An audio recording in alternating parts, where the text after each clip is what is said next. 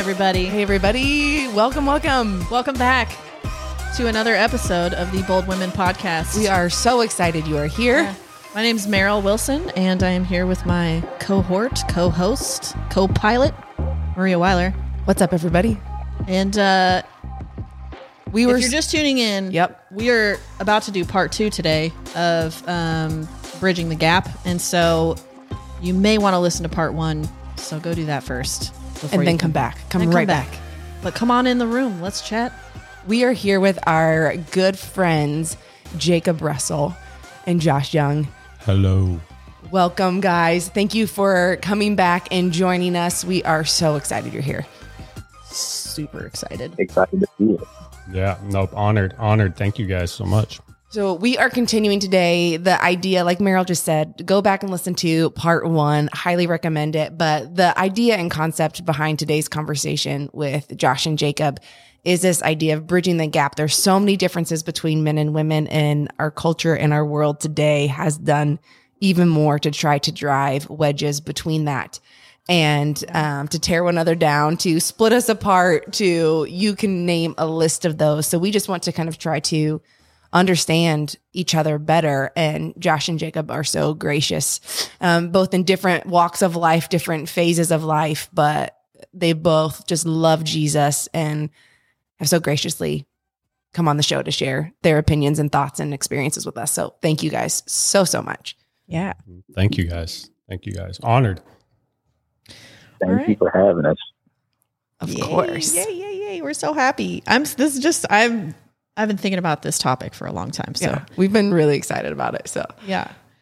Well, No pressure. no pressure, guys. Don't mess up. No pressure. None, none at all.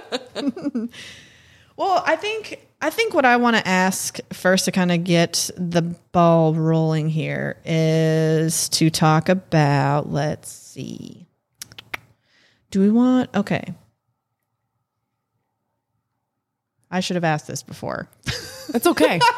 what your thoughts are, Maria, but No, it's um, right. I trust you. Go with it.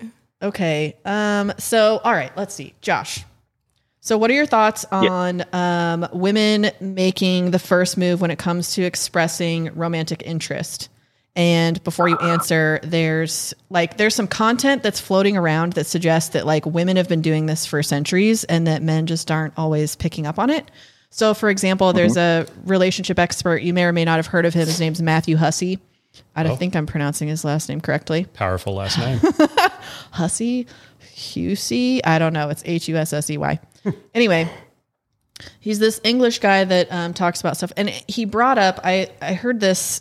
He brought up like Victorian times where it was like if a woman like if there was like some kind of social engagement like back then like all a woman really would do is she would actually be the one making the first move it was never like a guy approaching her but she would make the first move by like she would walk past him and like drop something of hers like right in front of him and then he'd be like oh here you Like, dropped your this." scarf. and she would be like oh did i and Wasn't that like so- bend and snap and legally blonde? yes Is that the, bend same move? snap. Is that the same move? That's- that's a Have you more been doing that for move. years? God. I mean, I have never been able to nail that. So, Me either.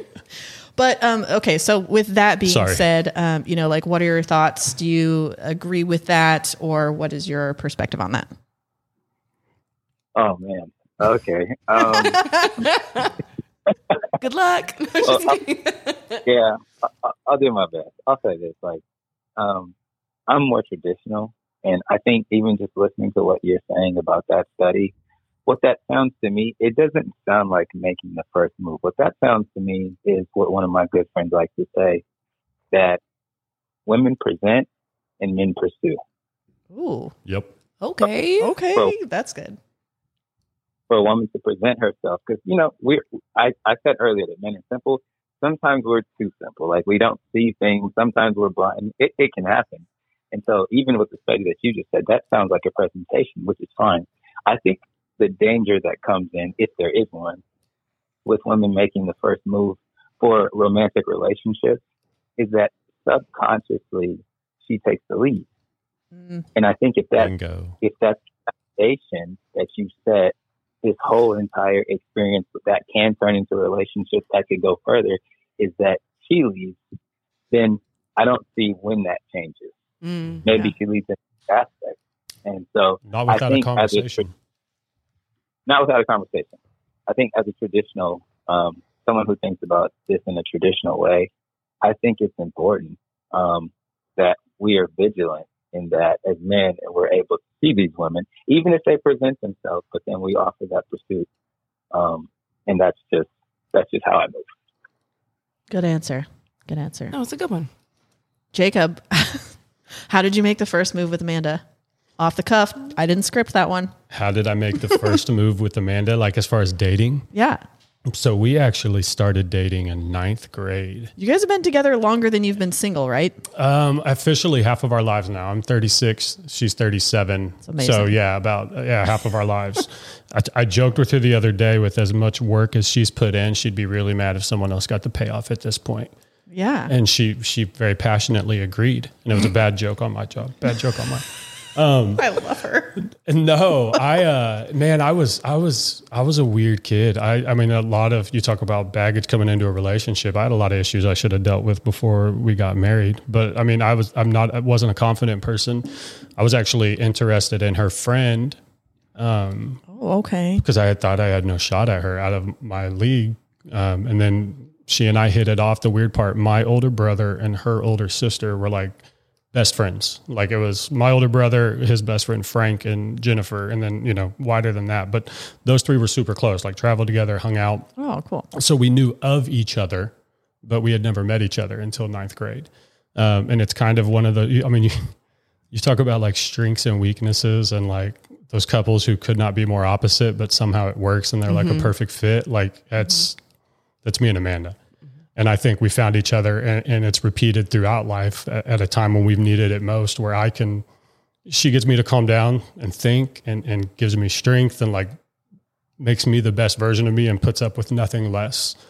Um, and then I think I get her to, to loosen up a little at times and just have a little more fun and be silly and goofy and She's funny. and take oh she's She's hilarious she's, funny. just she stays she's so introverted she's just she's a she's afraid she's not reacting right or her humor is just off or something i'm like Yeah. no you're She's my spirit animal." hilarious she's the best um so if i'm honest it's probably something I, I passively hinted that I was interested and hope I got a response that would give me a little tiny piece of confidence to pursue. Well, it the- worked. The, first date we ever went on, I do remember we went and saw Zoolander. So that's I'll, so I'll never forget that being the first date. We went and saw we went and saw Zoolander. So that movie has a special place in my heart. Um, what is this? A school for ants? has to be at least three times this size. Yeah, no, I mean, and then we broke up. We dated all the sophomore year, broke up, um, going into junior year, and, and her mom was diagnosed with pancreatic cancer, and and she dealt with that, and her mom passed away right after senior year. She was with the guy at the time.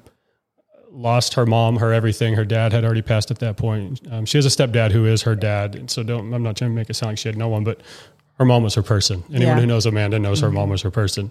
Uh, so she just up and moved to Florida, just left randomly. And throughout junior and senior year, I know this sounds bad. Me and Amanda, we would still hang out. We'd get a hold of each other, even if we weren't together. Like we, we kept tabs on each other, right? Like Yeah. We always knew there was something about each other, even if we couldn't get along well enough at the time to to be with each other. Um, but then just to wrap, like to put a, a bow on it, she went to Florida, figured out some life, figured out some things, had her own issues. That's Yeah. in, when I was in college, and I mean that's a whole nother thing for the stuff I went through. But um, she hit me up randomly one day and was like, "Hey, are you seeing anyone?" I was like, "No, why?" She was like, "Well, I'm going to visit into town, and I'd love to catch up." She's like, "It's been a couple years. Just you know, would you want to hang out?" So we met at Buffalo Wild Wings um, and hung out. And when I say we hit it off, like we hadn't missed a beat. Oh, I mean, we sat there and talked for like two and a half, three hours. Ended up hanging out. Um, went out that night. I don't remember what we did. Just went and enjoyed each other's company. And so a couple months later, she hit me up and she was like, "Well, what, what would you think if I said I was going to move back?" And I was like, "Oh, you don't need to move back for me." And she's like, "That's not at all what I said. I wouldn't do that." she's like, what, I, "What I'm saying is, if I were to come back, you think that'd be cool?" And I was like, "Yeah, it's not for you, bro. yeah, I think I'm that." coming back because I want to. if you come back, are we together? Are we like together if you come back? No. Okay. Oh I mean, I think it'd still be cool if you came back, though. Yeah, that'd be cool. So she came back, and she was here a couple months before she finally.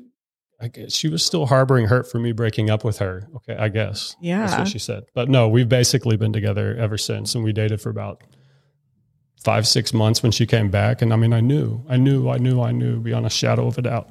Um, so I Just love that. then we got married shortly after, and we've been together ever since. And uh, that's funny. That three year gap of us not being together and experiencing life is it's, what you got to work through on that next thirteen the years of the the marriage. and the-. Yeah, Yeah. like those conflict resolutions. Like she went and had her own hurt and stuff, and, and I mean, I fell off with with some addiction issues and and and caught a charge and you know had a lot of uh, emotional issues on that end that I should have dealt with. You know, ahead of of bringing um, another person along for the ride. But praise God for grace and the right spouse and Yeah, for And- sure. and and someone who I mean, this day and age, it sounds cheesy to say, but even in the church, praise God for someone who who takes covenant serious. Yeah.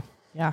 So good. Like that, that still means something, and it's not just because. Because I'll be honest, there's different times where it'd be a lot easier for either of us to just walk away, and it's like that in marriage. Like the pain of restarting seems easier than acknowledging and dealing with your own issues, right?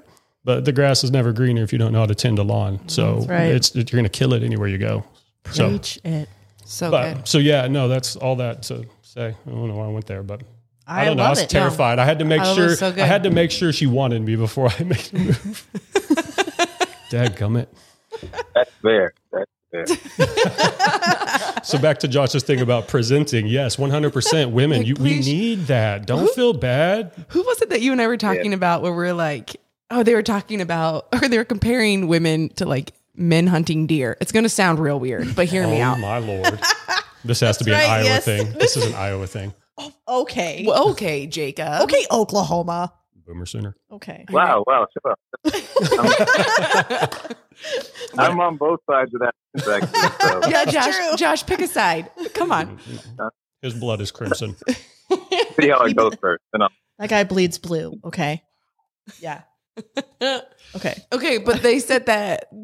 Okay, I'm gonna butcher this. I absolutely am. And I can't remember where I heard it from. Oh, so this is starting off good. It's starting All right. off great. Um, but it was basically like comparing women to deer and like men out deer hunting, where they're like, women, you can snap a twig and let them know you're there, but like, don't go hunt after him. Like, don't like run around and be like, hey, I'm here, I'm here. But Mhm. like, you can snap a couple twigs and That was Do early. whatnot. That was very early dating advice for me when I decided before I even thought to ask God if I should be dating. and you were, Oh. you told me that story, and I was like, Maria, I've been out here snapping twigs right and left. No, Well, I'm, I'm sure it's changed a lot, but at some point, if it's too much, you assume she's snapping twigs for everybody. yeah, yeah, yeah. I don't mean- just go Right, snap like- twigs for everybody. Oh, I was like, the, hey, yeah, I had a time period where I was in the upside down, and yeah, we all know I bring it up a lot, but that was a strange time. she's out of it now. I'm out of it. Praise Thank God. Thank God. Oh, we we yeah, you guys you have stories for days. I'm sure. but the, um, this, I don't know how this is going to sound, but I'm going to say it. Say Let's it. hear it. Let's hear it. Just say it. Look, I, I, this is just me. I feel like, yes, they um, present yourself to pursue from the man, but I feel like if a girl presents herself so many times to me, it's almost disrespectful to me.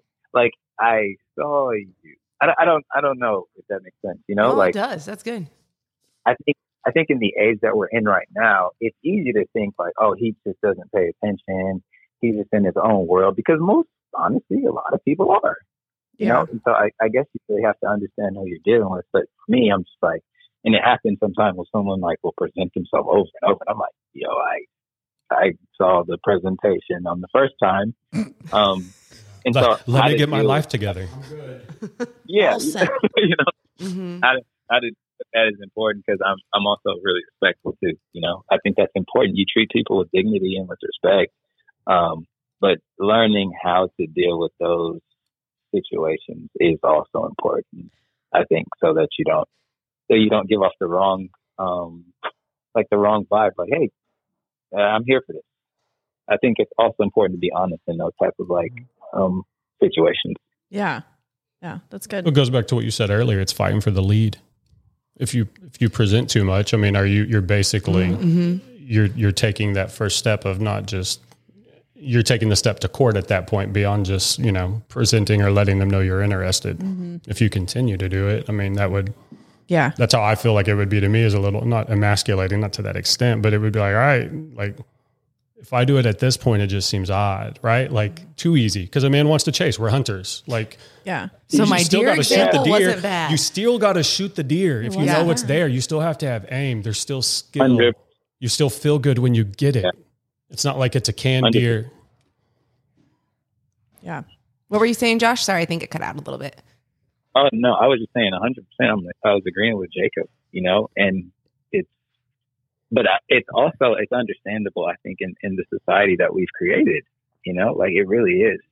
Um, we've kind of switched from who is leading and who's not leading, and who's taking the first step and who's not taking the first step. And if you're on Instagram or TikTok and you listen to the advice that's being given to these young people and especially single people, and it's it's really counterintuitive to So. I think what genuinely want is the love and the joy and the happiness and a sustainable relationship.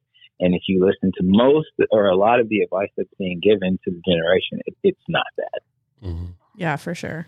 And we've had, and I think that that's been that whole issue has been compounded with like dating apps and social media and stuff. And like, I mean, people are, I mean, you were saying, Jacob, like, you know, the grass is greener or whatever. And it's like, people are a commodity. Like, it's It is. honestly like normal human beings day to day, like single people are treating each other as though they would, as, as though somebody would a prostitute. Like, I mm-hmm. mean, really, if you look at it like that, it's like, human beings are really nothing. It's just what can you do for me in this moment? And um, you know, I'll mm-hmm. I'll rush some quick intimacy for a second or give you mm-hmm. so I'll tell the you payoff. I'll overshare something with you and so that I can get what I want in the end or whatever. And um, you know, or I'll get on a dating app and I'll just because I had nothing to do tonight. I'm I'm spending a night in, so I'm just gonna swipe some names, start some conversations, and uh, you know, not not really take anything into account in terms of the people on the other So end, whether on the they other side? genuinely want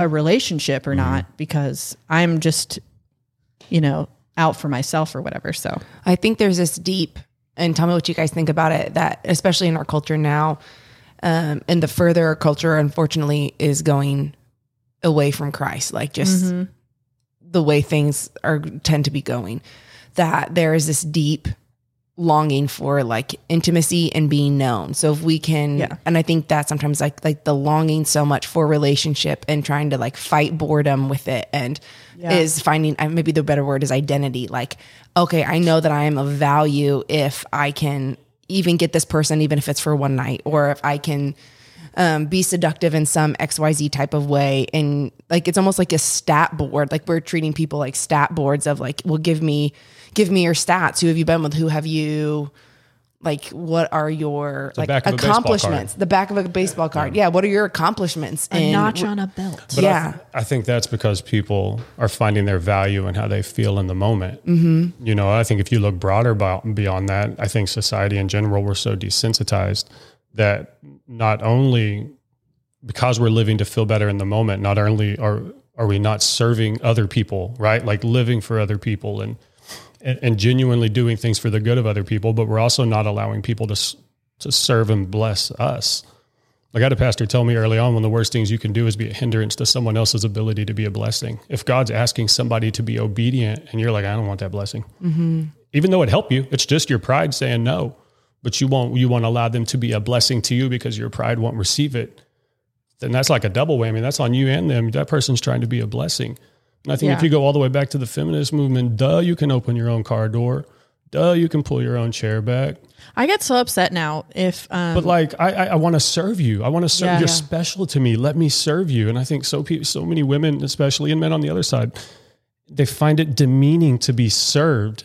And every time you find that demeaning to be served, you're just you're further away from another human. Like, Yeah. and, and everyone's just so self secluded now. Like, um, I'm going to do what makes me feel good. I don't care about you. Um, why are you doing that? I'm not going to let that feel good for me because you did it, not me. Like, it's just people. They're, they're combative towards community, and it's just it's it's weird to me. And I have to battle it too. And I'm a people person. Like I vibe with people. That's my energy. I would like when the pandemic hit and they told everyone to go inside. Like I was driving around on the highway with my windows down, like a dog head out the door, like just to find people. Like hey, Why? Like I, I need people like that. But even then, I find myself, I find myself doing the same thing where I just you become a skeptic towards people's intentions. Yeah. And then the easiest way in your mind is to make yourself feel better by any means necessary. Yeah. You know, rather than doing anything for anyone else. Yeah, for sure. Mhm. And this is um Jacob, you kind of touched on it um about like going back to femininity. So I kind of want to touch on something and it's it might be a little for those of you who are listening, hang on with us because part of the reason with this podcast Buckle is up. we buckle up. We want to talk about tough topics. And so um this is for for either of you. Toxic masculinity is a phrase that's been thrown around a lot over the past few years in the wake of the Me Too movement. For those of who aren't familiar, toxic mascu- I am tongue tied. Okay. Toxic masculinity refers to the worst aspects of stereotypically masculine attributes and is represented by qualities such as violence, dominance, emotional illiteracy, sexual entitlement, and hostility to femininity. Some examples of this would be to tell young boys to quote unquote man up if they feel upset or as a way to justify abusive behavior and or inappropriate behavior with the phrase oh boys will be boys. It goes on to give examples of traits of this such as unconditional physical toughness, physical aggression or fear of emotions, discrimination against people who aren't heterosexual, hyper independence, sexual aggression or violence and anti-feminist behavior. Yeah. So it's a it's a whole whole ordeal. What do you guys think about this concept? And how do you think this has impacted the way men and women relate to one another now? Mm. Who wants to take that? Who wants to take a stab at that? I'll, I'll get the conversation started. Okay. Okay. I think some of it, and this is just coming from my own experience and research and counseling and, and trying to be a better husband myself. But, you know, I told you earlier, my, my word for 2023 is stewardship. And I think men in general, and you could expand it beyond to the church, have not stewarded the leadership role in society as men very well. And when you do not steward something well that you're called to steward, not just an opportunity, but your calling. Men are called to lead. And if you don't steward something you're called to lead, and I'm talking like as a, as a broad group, like the church or men, it, it creates a power vacuum. Yeah. And when you create a power vacuum in disobedience, the devil's going to fill that void with something that on the surface looks good because he provides counterfeit solutions to everything. Yep. Yeah. And I could go through some alphabet soup and point some stuff out in the last few years where where something that appeared genuine and beautiful on the outside was broken and self-serving on the inside. And the only reason it had a shot was because of the power vacuum created by disobedience, a, a void that should have been filled by the church or believers. Mm-hmm.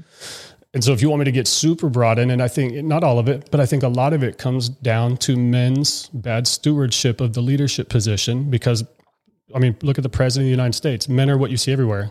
Every single president over the last how many years has had follies and issues and screw ups, and it's on a public national stage. And then that trust is just broken more and more and more between men and women in general. Mm-hmm. And so, if women can't trust men, what's the point in a man being a leader? And if a man's not leading and he's not fulfilling his calling, then he's not fulfilled and then he's emasculated.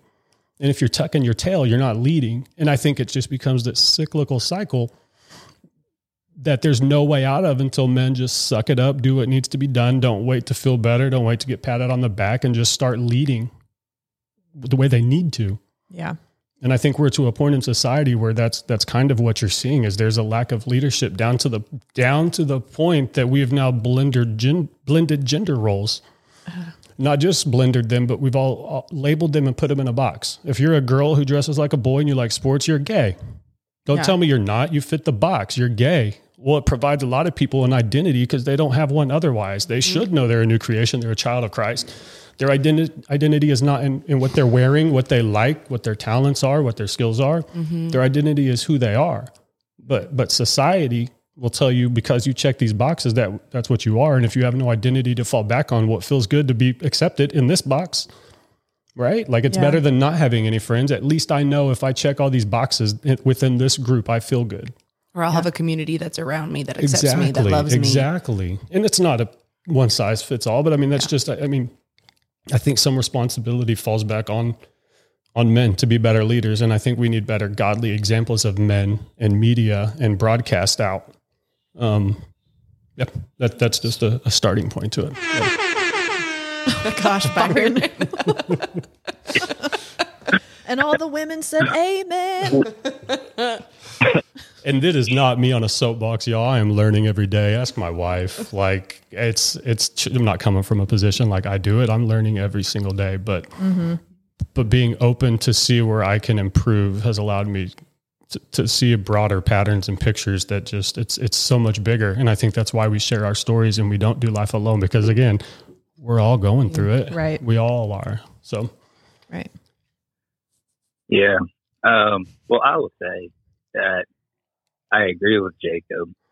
Um, I think God has positioned men um, to be leaders, and when we don't do what God has called us to do, it can create chaos. It can create confusion, and I think we see that in our society. But specifically talking about toxic masculinity, Mhm. my sentiment is that I think it's irresponsible to connect those two words. And the reason that I think the reason I think it's irresponsible to connect those two words because someone who is abusive, whether it's verbally, physically, over aggressive, um, these are the type of traits of someone who is dealing in toxicity.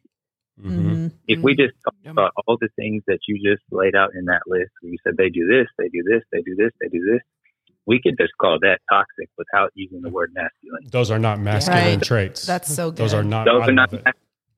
Yeah. Those That's- are toxic That's traits. good. That's good. That's so good. Josh. regardless of re- regardless of which side we fall on, those are toxic traits. And so to now make the connection between toxicity and masculinity, now we have a whole generation of young men who are shying away from m- being a man and being quote unquote masculine because it's also attached to this term toxic. Toxic. Yep. Yeah. And I think I think it's affecting our society. It's affecting our culture so negatively right now. And there's a word that uh, I think all of you have brought up at some point in this talk, and it's identity. Really understanding who you are. The reason that you have to understand who you are is because it sets the foundation for you understanding who you can be. That's good. Yeah. The clarity of your purpose today is the thing that sets the path for the clarity of your potential. I, I'm not a person who likes cats. I, do, I don't. I've never liked cats. But I, Did you I just say you don't about- like cats? I don't really like cats. Listen, What's Yay! Drake's What's Yeah. Drake's mascot? You guys are bulldogs, They're right? bulldogs.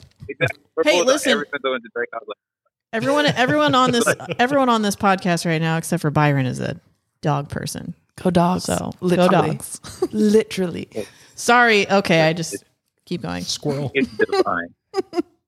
well, but what I was saying is that the reason that like the specificity of your identity is so important is because if I was like, hey, you, all three of you guys, you're invited to my house. I, I've got a feline at my house.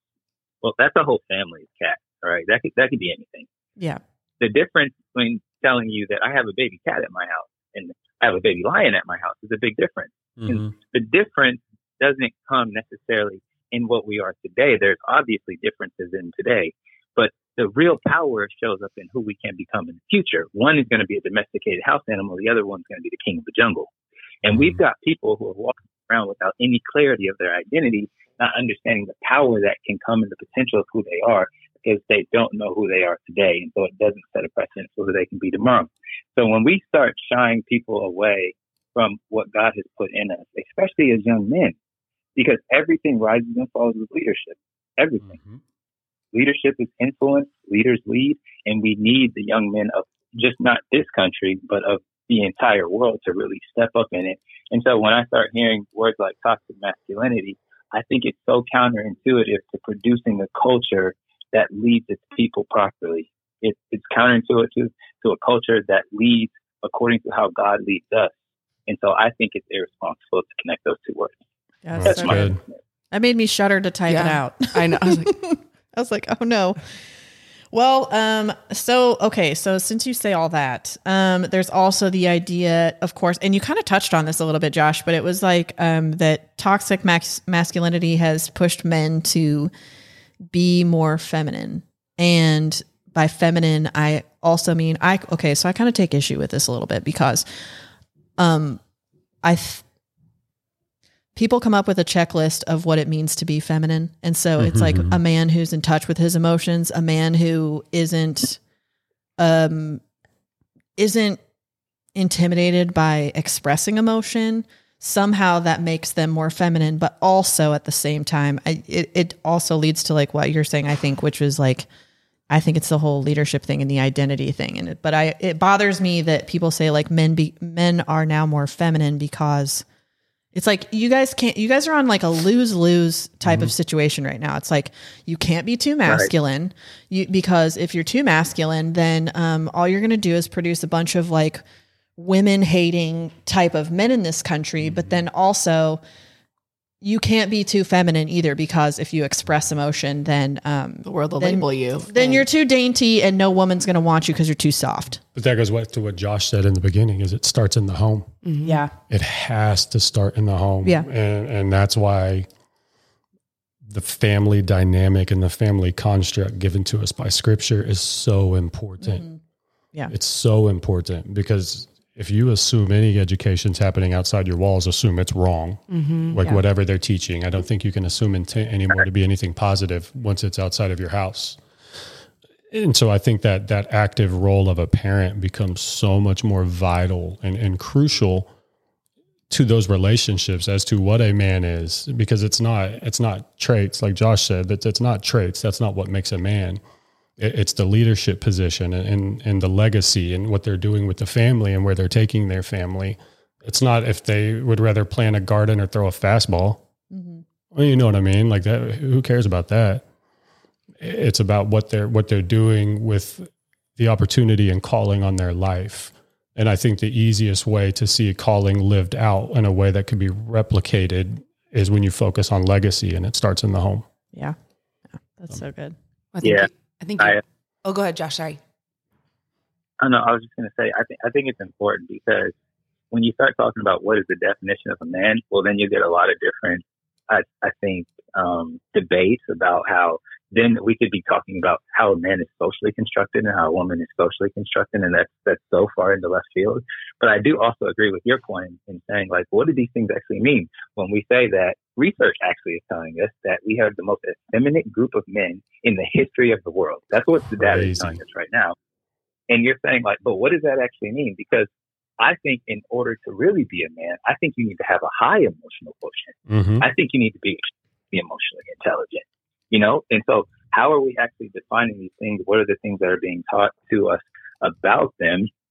And it's one of the things that we see, you know, as, as young women, when you're, when you're younger, I think it's one of the reasons that young ladies develop faster than men is because they understand the spectrum of emotions earlier in life and are allowed to express them. And we typically just suppress those things as young boys Yeah. Mm-hmm.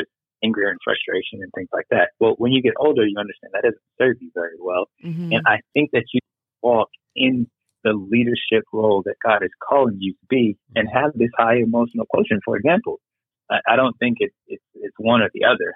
I think it's both and. And so mm-hmm. understanding what that looks like from a healthy perspective, that's really what we, where we have to get to is like, what is this from a healthy perspective? And if God gave me this, then what does God require of me? Because if He gives me emotions, there's a purpose behind it. Yep.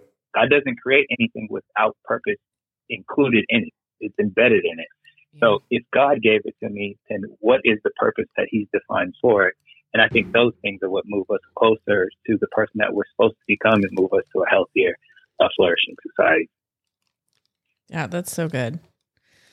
Well, you were kind of touching on this, but like um with regard to, you know, you guys like men just in general being raised to suppress emotion and things like that.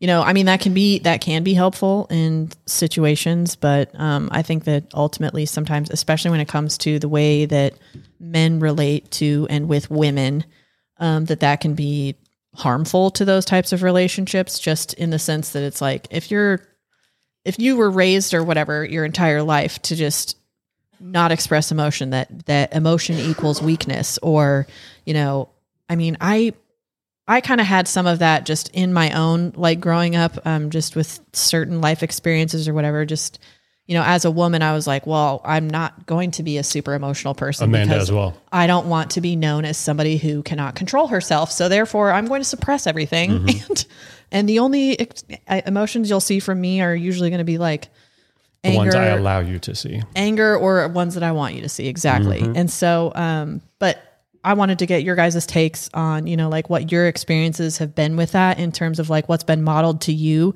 with regard to expressing your emotions and like what challenges um, either one of you have faced um, and how you're working on that if that's something that you are like struggling with or have struggled with before. Oh, that'll make Go ahead, Jake. Yeah, dude, that'll get real. So, um, I am, I'm diagnosed. ADD was diagnosed ADHD early on in life, um, and, and I do go to counseling now. I wish I had started early on, uh, much earlier in life. Yeah. Um, but but praise God, I came from a home. My dad did not show emotion, and I was kind of raised in a different way to bottle it up and to do that. Um, but I think my my diagnosis and dynamic um, opened both my parents' eyes to to think outside the box a little bit. Um, so I, I while I just recently started going to counseling, it, it, they were always open and looking for solutions to allow me to find an outlet, or rather than just accept whatever they're told is stated as normal. Like they refused to put me on meds, uh, and they refused to to pull me out of certain things. And you know, I was called a distraction, and and it developed its own identity within myself. To get back to that word, um, but praise God, I had parents who never gave up on me, and and even if my dad didn't model it, um, rest in peace. I miss you, Dad. I love you. Um, he provided an environment in a safe place where I could discover and pursue my own emotions in my own way and never forced me to put them inside of a box or or tell me this is how men deal with it or this is what you do in this situation he would always allow me that outlet and then coach me through and then figure out what worked best for me. Now this is later in life as an adult obviously. Mm-hmm. Um, what i witnessed in the home and what was raised to see was you know to bottle it up and, and to control it. But i think it was a good example of my dad continuing to grow and develop as well to where he was a different man who had, who knew what his son needed at a different time and stepped up and created an environment where i could pursue that to become the best version of myself. You know what i mean? Mm-hmm. So it, I think it kind of grows and changes. But in my situation, um, I've been, really fortunate on that end, and, and it's some part of my share, my story. I try to share with with everyone else because I know I'm not for everyone, and I can be a handful. Uh, but I just try to encourage other parents who, who may be in a similar situation who have a kid. Like I turned out all right, and it's because of my parents. It's nothing in school. It's nothing in life. It was nothing else. Um, I turned out all right because of my parents and them not giving up on me and creating a space where I could do that. Yeah. That's good. That's good. Man, that's good. I um, yeah, man. Growing up, I didn't really have a model for what it looked like um, to properly manage emotions. Mhm. Like a- as a young black boy growing up in Lawton, Oklahoma, I pretty much That's loaded. three That's- emotions. Yeah, I was pretty much dealing in like three emotions, you know, all negative, and everything else was just like it's like how most of us deal with our pains, our traumas, you know, our rejections. A lot of times, what we do is we suppress, we ignore, we bury, Mhm. and the problem with not dealing with things like that is that anything that you bury alive doesn't die. Amen. It just to the surface. Yes. good. And That's so good. what you find out is that later on in your life, you're still dealing with the suppression of those emotions from the time that you were a child. And then something comes up and they call it a trigger, and it will trigger the memory of that emotion and it'll bring it back to the surface. Ooh, but don't let Because you somebody never call did. it a trigger in the moment. And don't let don't let someone call it a trigger in the moment. Are you triggered right now? that that and phrase. so we have we have these things, and I I witnessed them firsthand. Um, you know, we all go through it, but for me, what it looked like was doing my own research.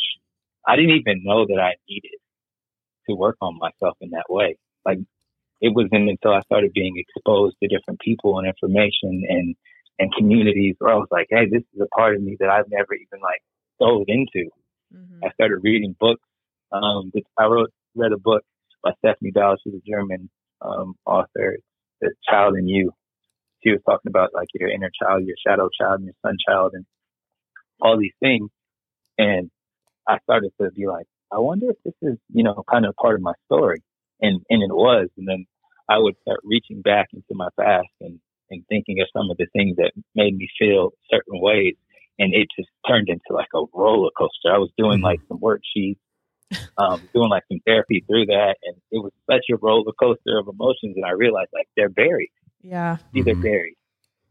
So I went on the journey of uncovering all those things and and working through healing because you know the root of healthy is heal, and you can't be healthy if you don't heal. Mhm. Yeah. so we I knew that was that was a big part of it. And uh, now it's a it's part of my message to other people, to the kids, like being able to understand that God gives you these emotions, and having emotions and feeling emotions, there's nothing wrong with it. But just like Jacob's been saying the whole time, stewardship is so important. How do I manage what God gave me? And so that's been my journey. It's just how do I manage these things properly? And it doesn't matter if I'm a young boy or a young girl, if I'm a, I'm a man or if I'm a woman. God gives me emotions. I need to understand how am I to manage these emotions and what's the purpose behind them. So that's been my journey with it, and it's it's still a process. You know, it's still a process, but it's I'm so grateful for where I've come from where I was. So good. Yeah, I love that. And you had the you had the cool benefit of being at such a young age and then going to live in a completely new culture. You know what I Oh, mean? Like man. you had no choice but to immerse yourself and that has to force a, a 21, 22 year old into a different thought process, a into a different different box. almost. Yeah, you have no choice, man. Like I, I'm sure that was unique, but probably a, a blessing to be able to put the piece, the puzzle together. You know what I mean? Yeah, yeah. You know, you because you learn so much about yourself. You know, like what happens is we're in similar environments for so long, and then you shift your environment, and and it starts to change how you see things. So I I grew up in America. Everything was so like America dominated for me, and then I go to Europe. I spent 12 years living in Europe, where they have a different culture, they have a different way of thinking, they have a different lifestyle, they have a different pace of life Mhm. and it, it just rounded me out. Let's say I was like a box, and then I just started like rounding off those Mhm. corners a little bit, knocking off each corner every year. Uh, and it's a really cool thing. But one of the things that I learned, not just from that, but just from life in general, is that you've got to be careful of the things that you believe and that you come into agreement with. It's people will say speak words over your life when you're even when you're a kid that you don't realize is still running your life today Mhm.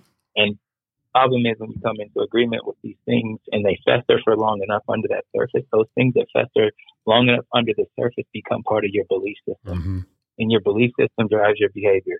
That's why it's so dangerous to let those things be buried without dealing with them. One hundred percent. Because now it becomes with Yeah. that. I was just agreeing with you. Said one hundred percent. Yeah. I think Pastor Robert Morris says the devil, the dev, the devil gains no power in your life until the moment you believe a lie. Mhm. Yep. That's that's yeah. where we give up dominion, right? Because we, Yeah. we're to walk in authority. The moment we we believe a lie and accept less than, and like Josh said, take it to heart and then base our thought process off of it. Um, yeah, no, And- that's that's good. That's really good, man. Most of the time, like I believe, most of the time you can pinpoint exactly when that happened too. If you do it early enough, Yep. Mm-hmm. early enough, if you bury it, it's so much harder to dig it out later. Yeah. Like it's it's like Josh was talking about having to find thoughts of when he was a kid and like unpack those thought like, oh, processes and how did I get here. And Yeah. the longer you wait to acknowledge some of that, the harder it is to find the root. Or you'll find multiple roots at that point, And then you'll dig up one and be like, crap, I thought I got rid of this. Like Yep. bitterness is like that. Again, Yeah. just being personal. That's what I'm dealing with. I've had a really rough last couple of years and I didn't handle it the way I should have. Maybe on the surface I did, and there's times I did in some areas I did, but there's a lot of other ones I, I did not. And I didn't realize it till after the fact. Till I, I became a person like within the last couple of months looking in the mirror, like I am not comfortable with who I am and I'm not who I was.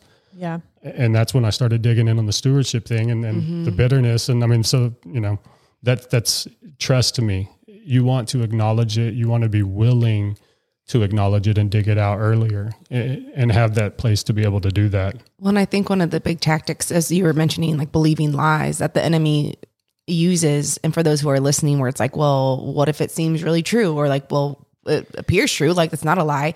And I think one of the ways and the tactics that the enemy can tend to work is he can tend to take partial truths or things that appear to be true and then to just confirm that. and to like use it to confirm it or distort it or just twi- or twist it.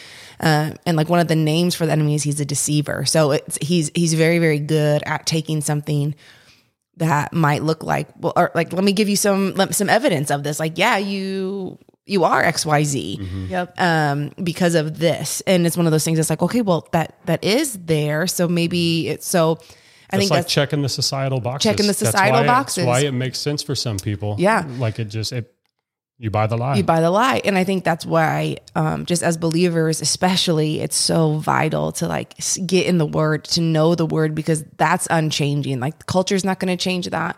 Yeah. Um, it God- changes you. Godly community. Godly community. You- Say you- it from the back. I back, don't, Jacob. I don't care. You can read the Bible cover to cover every month. If you're doing it by yourself, you're not Mm-hmm. you're not doing it right. Yeah, dude. Prodigal like go child plug right into here. a church. Same man. I got Dude. I got nicknamed the prodigal son. Like at, at, at the trap house I was going to. I'm like, you guys are making me extremely uncomfortable for what we're about to do. Uh, No Mm-hmm. idea why, but they always said there was something weird about me. It's different, and so jokingly nicknamed me that. Like, yeah. how dare you? You're like, don't call me that. Can I? Uh, yeah, go for it. I was saying, I know we want to get to a couple more things, but uh, it just made me think about how this all really ties in full circle about what's festering underneath. Because as it pertains to like what we're talking about men and women and the relationships that we have, and then it doesn't just have to be romantic relationships; it can be any relationship. So if you think about a tree, you've got the part that you see that stands above ground, and then you have the roots that are buried deep enough to be able to hold that tree up. And if you think about how it pertains to our life, our actions, our behaviors, those are things that we can see. That's the tree above the ground. But it's the belief and identity that's the root of the problem. And so Wow. the reason I say that behavior modification doesn't work is because behavior modification just cuts off branches, Mm-hmm. thinking that we're going to get a whole tree. But unless we actually dig up the root, Mhm. which is the belief that's tied behind the behavior and the action, we're always going to get similar results. So yeah, I changed my girlfriend, similar result.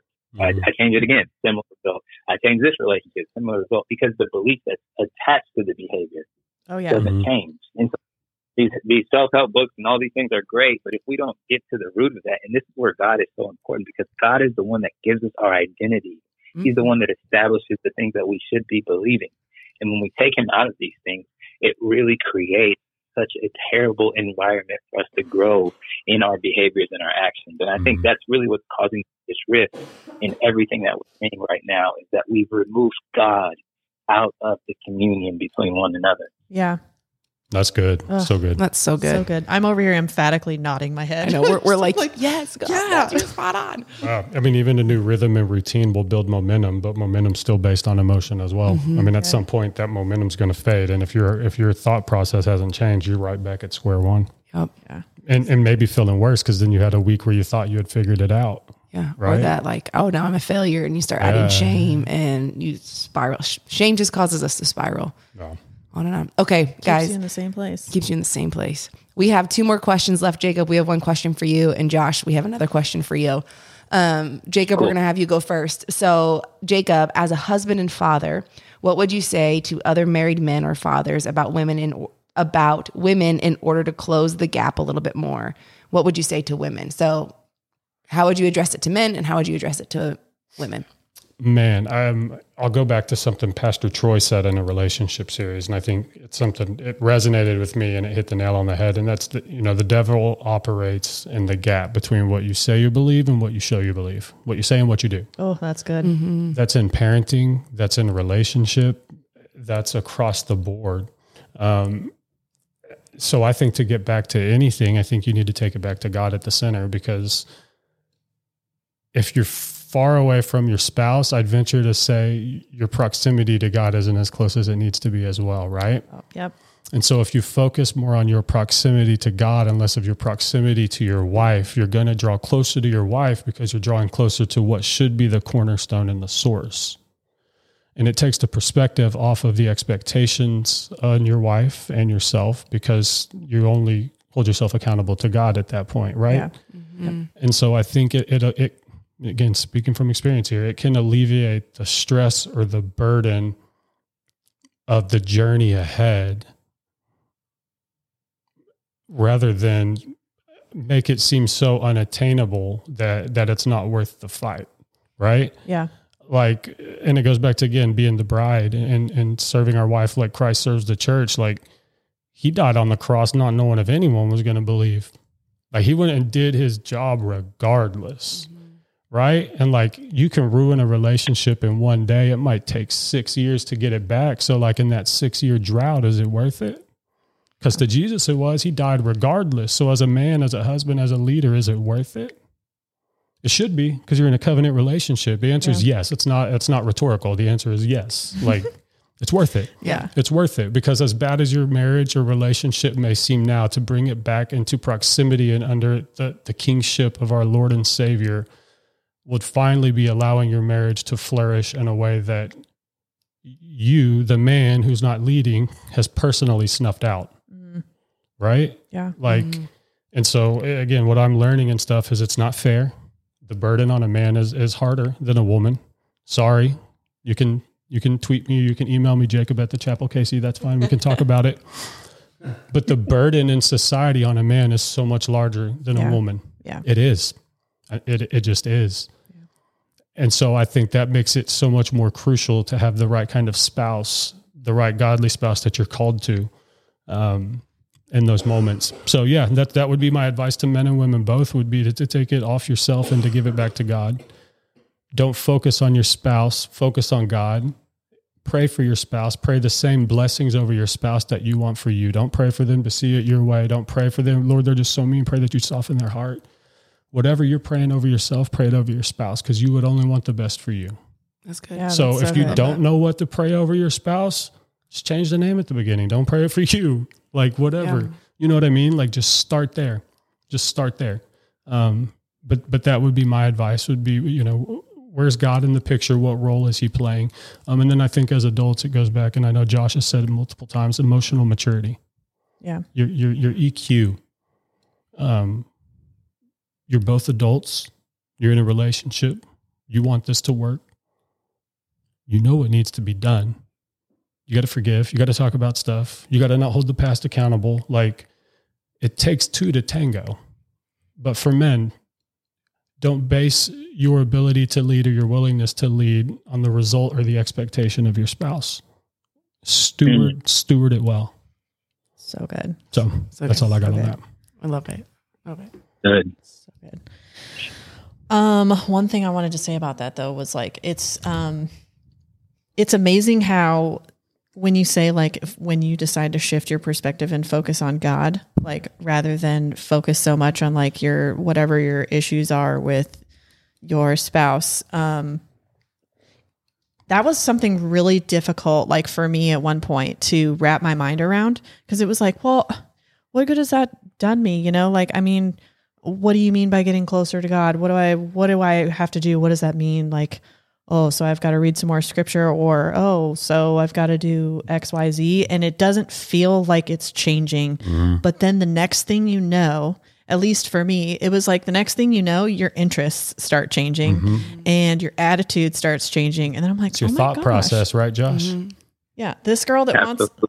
This girl that wants to explode on everybody was like, I am now like, okay, I'm Mm-hmm. gonna sit here and wonder what is wrong with this person today. Like it is not me. Like this is like that was something Yeah. that took a long time for me to figure Mm-hmm. that out because I would always I, my my go to in the past was like, I'm gonna respond rather than like honestly react Mm-hmm. Yeah. or or take in what is happening to me or what I'm being faced with at the time. And as a husband, it's hard to not respond to the hurt you created, right? Yeah. Like we've been in that where I demand respect and I want respect, and I like haven't done anything to to earn the respect, you know. Mm-hmm. And I'm big. It's crazy. Like in the professional world, you know, I, my title is account executive, right? But um, I'm in sales.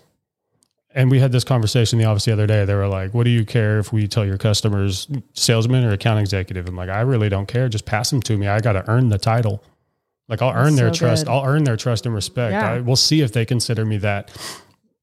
But it's crazy. Like as men, we're driven like to do that and provide and be leaders, but in the home, it, it's it's kind of hard to. It can be hard to view it the same way. Like I'm your husband, I'm the man. Give me the respect. And, and sometimes we forget that you got to earn it, like constantly. If you're in a marriage or relationship, it's not a one time thing. It is a constant pursuit of of your spouse. Um, and, if you fall short of that, you can feel it. And then again, like I said, it's really really easy. It, it's really easy to respond to pain you've created. You know, good. and and you can crap the bed in a day, and it takes a couple to clean it up. So just you know, if you're willing, if you're willing to acknowledge you you screwed up, be man enough to make it right. Yeah. Don't just apologize, but like make it right. Make Yeah. it right. I feel like to tag onto that as women, we can be so quick to like disrespect too. And like on the flip side, Well, the like devil as- knows what like, he's doing. Oh, he yeah. knows what Like, he's doing. Women Like, don't feel loved. Men don't feel respected. and it's, it's almost like- the same thing in every bad Yeah, marriage. It's, it, absolutely. it comes down to love and respect. Yeah, and you don't love me enough to do what I ask, or you don't respect me enough to do what I ask. It's Yeah. the same thing. It's the same. So Same good. thing. So good. Sorry, I wasn't trying to cut you off, Maria. No, you're totally apologize. fine. Is, is there? Can I ask a question? Is there a leader in that process? Because the Bible's clear. It says, "Wives submit to your husband," but it, Mhm. then it says, "Love your wife, even as Christ has loved the church." So I've always seen submission as a product Mhm. of the Oh, love of Christ. it's a byproduct of a safe space. Mhm. Dude, Yeah. I used to buck Yeah. against that so bad. Well, I oh man. view it like going to church, right? It's not submission like you do whatever your husband says, but like when you're called to a church and you go to a church, you submit to the authority of the church. You may not always agree Yeah. with the pastor. Yeah. There may be stuff you go to God when you get home afterwards and you check that scripture and you're like, all right, Holy Yeah. Spirit, like reveal some things. It, it may be just like that at home with some decisions your husband makes. It doesn't mean that he says this, you do it because he said it. That's not submission. Submission can truly only take place in an environment that's fostered and built around love Yeah. like the providing of the, the man doing his role. If Christ didn't die, the whole church has nothing to stand on. If he did not do his part and lead, Um, it's all for naught. yeah. Well, and I think that sometimes we downplay as wives like the power of our prayers too. So in Mm-hmm. Pray for your husband's pray wives. for your husband's wives. Like Pray for that man. Oh my gosh. Like Jacob was saying, like the burden that is on a man's shoulders, the burden that is on the man to lead your family to Yeah. to do those things that how vital um, our prayers are. And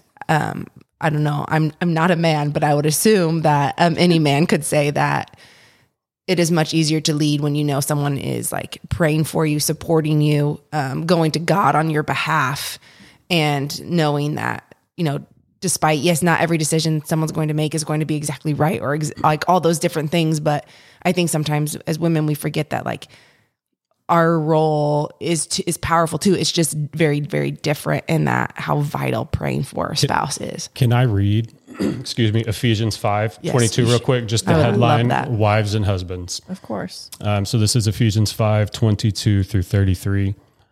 Um, and this is just to, you know, we've referred to these scriptures multiple times, I think. So just for anyone who may not know the reference behind it, this is what we're talking about, kind of, you know, with the sacrificial love of, of being the bride of Christ. Um, so Ephesians 5:22, wives submit to your husbands as to the Lord, because the husband is the head of the wife, as Christ is the head of the church. He is the savior of the body.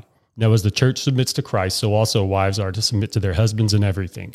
Husbands, love your wives, just as Christ loved the church and gave himself for her to make her holy, cleansing her with the washing of water by the word. He did this to present the church to himself in splendor, without spot or wrinkle or anything like that, but holy and blameless. In the same way, husbands are to love their wives as their own bodies. He who loves his wife loves himself. For no one ever hates his own flesh, but provides and cares for it just as Christ does for the church, since we are members of his body. For this reason, a man will leave his father and mother and be joined to his wife, and the two will become one flesh. This mystery is profound, but I am talking about Christ and the church. To sum up, each one of you is to love his wife as himself, and the wife is to respect her husband. Love and respect. Love and respect. That's good. Josh, uh, similar question, but um, do you have anything to add on to what Jacob was saying, but from the perspective of a single guy talking to other singles out there? Um, I think it's it's pretty similar. Um, I think for me, it's just been, you know, the the pausing of I would say like a search for a wife and starting to seek the kingdom and search for God. I, I, I'm always taken back by um, Paul in First Corinthians 13. You know, it's the the chapter where he talks about love. Mm-hmm. So he says all these things about love, love, love, love, love. favorite chapter in And the then at Bible. the end, it's it's amazing. At the end, Paul's like, "When I was a child, I spoke like a child, I behaved like a child, I thought like a child. But when I became a man, I put away childish things." Yeah. And I always thought it was interesting. I'm like, "What does this have to do with anything that you were just talking about?" Because you're talking about all this love. Like, come again? And as I got older, I started to realize that really the maturation of a man is, is rooted and grounded in the love of Christ. Amen. And let that shower your life. And in order to do that, you have to do what Jacob was talking about, have that proximity to the Lord. Yeah. So for us who are who are searching, who are looking for certain things, whether it's man or woman, understanding that God adds things to you when you seek Him, and He adds the best things to seek Him. Mhm. And so, getting closer to Him so that you can both experience and give the love of Christ, I think that is the the fullness and the maturation that a man specifically needs in order to be able to leave, especially from what Jake was just reading. Um, Mhm. in Ephesians 5. We see that. And so I would say to everyone who's out there, it's like, I, I can't wait. It's, you know, I've been looking for this. I would say to draw closer to God, to seek the kingdom, because He will give you the desires of His heart. And being in His Mhm. presence and being in His place is going to bring the most amazing things. It's going to bring the most amazing partner. It's going to bring everything that He has for you into your life. And specifically for for the men, I would say, um, it you know, it's time for us to really step up and be the man. Yes. And Yes. talk Re- about regardless of what you're hearing. Y E S. we want you to. hundred percent. We've um, we've not just missed the mark, but we've talked about being a leader so many times today. And what does that mean, though? How, how do we? How can we be a leader in our homes, in our families? And leaders, they cast the vision, and then they lead into that vision. And I, I can think in my in my own dating experience, um, when when girls would say things to me like, "Who's leading this?" I feel like I'm leading. Where are we going? Because leaders know where they're going. Yeah. Oh, They're always good. leading. They're always Mhm. leading you somewhere, and that's what God is called. That's the burden that is is on the man is to be able to cast that vision and to lead in the direction that God is calling us to lead. And then on top of that, to be able to love, to be able to Mhm. support, to encourage, and last but not certainly not least, be able to serve the Mhm. ones that you love. Yep. And so that would be my uh, commission to the young men specifically out there is to start walking in that, working on that, drawing closer to God because what He's going to bring into your life from it is probably going to be greater than what you thought it was going to be. Yeah. Yeah. That's good. No, Jesus was the lion and the lamb, right? Like not Mhm. you got to be a savage too. Like Yeah. men, like you're called to be men, be a savage, like respectfully and in love. But it takes a man. It takes a Mhm. man. That was Mm. beautiful, dude. So good. Well, you know what? It is the, it's funny you say that because the power comes in the fact that you have the ability to be a monster, but you're not one. Exactly. Yes. It's the Mhm. ability to control it. Uh, Back to back to emotional intelligence. And Your all the women said amen. Yeah. Okay, and Yeah. it made me think of the Hulk where he's like, like he is. I'm always angry, and then well, I mean, not on the Mhm. No, flip side, get- but like you get what I'm saying yeah. though, Mhm. like when he's when he's talking to the Incredible Hulk, and then he's right. like, pop off at any and he is pop off Yeah. at any moment, but he doesn't because he can. because it's a righteous anger. It's- Yeah. It's founded in the right reasons. Yeah. Man.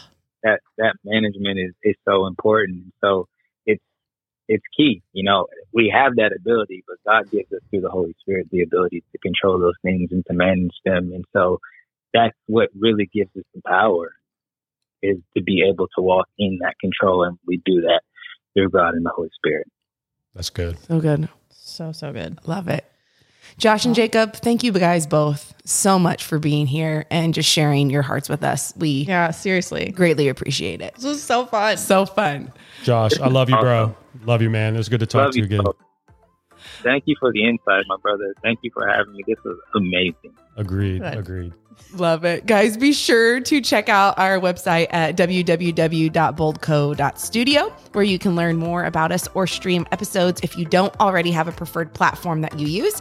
You can email us with thoughts, questions, or comments, or if there's a topic you'd like for us to discuss at info at boldco.studio.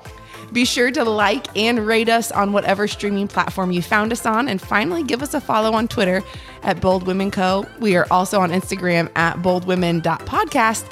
And finally, we are on YouTube at Bold Women Podcast. So be sure to like and subscribe to our channel and hit that bell to get notified when new episodes get uploaded. Thank you all so much for joining us today. Josh and Jacob, thank you again. We will see you all next week. Bye. Thank y'all. Be blessed. Thank you.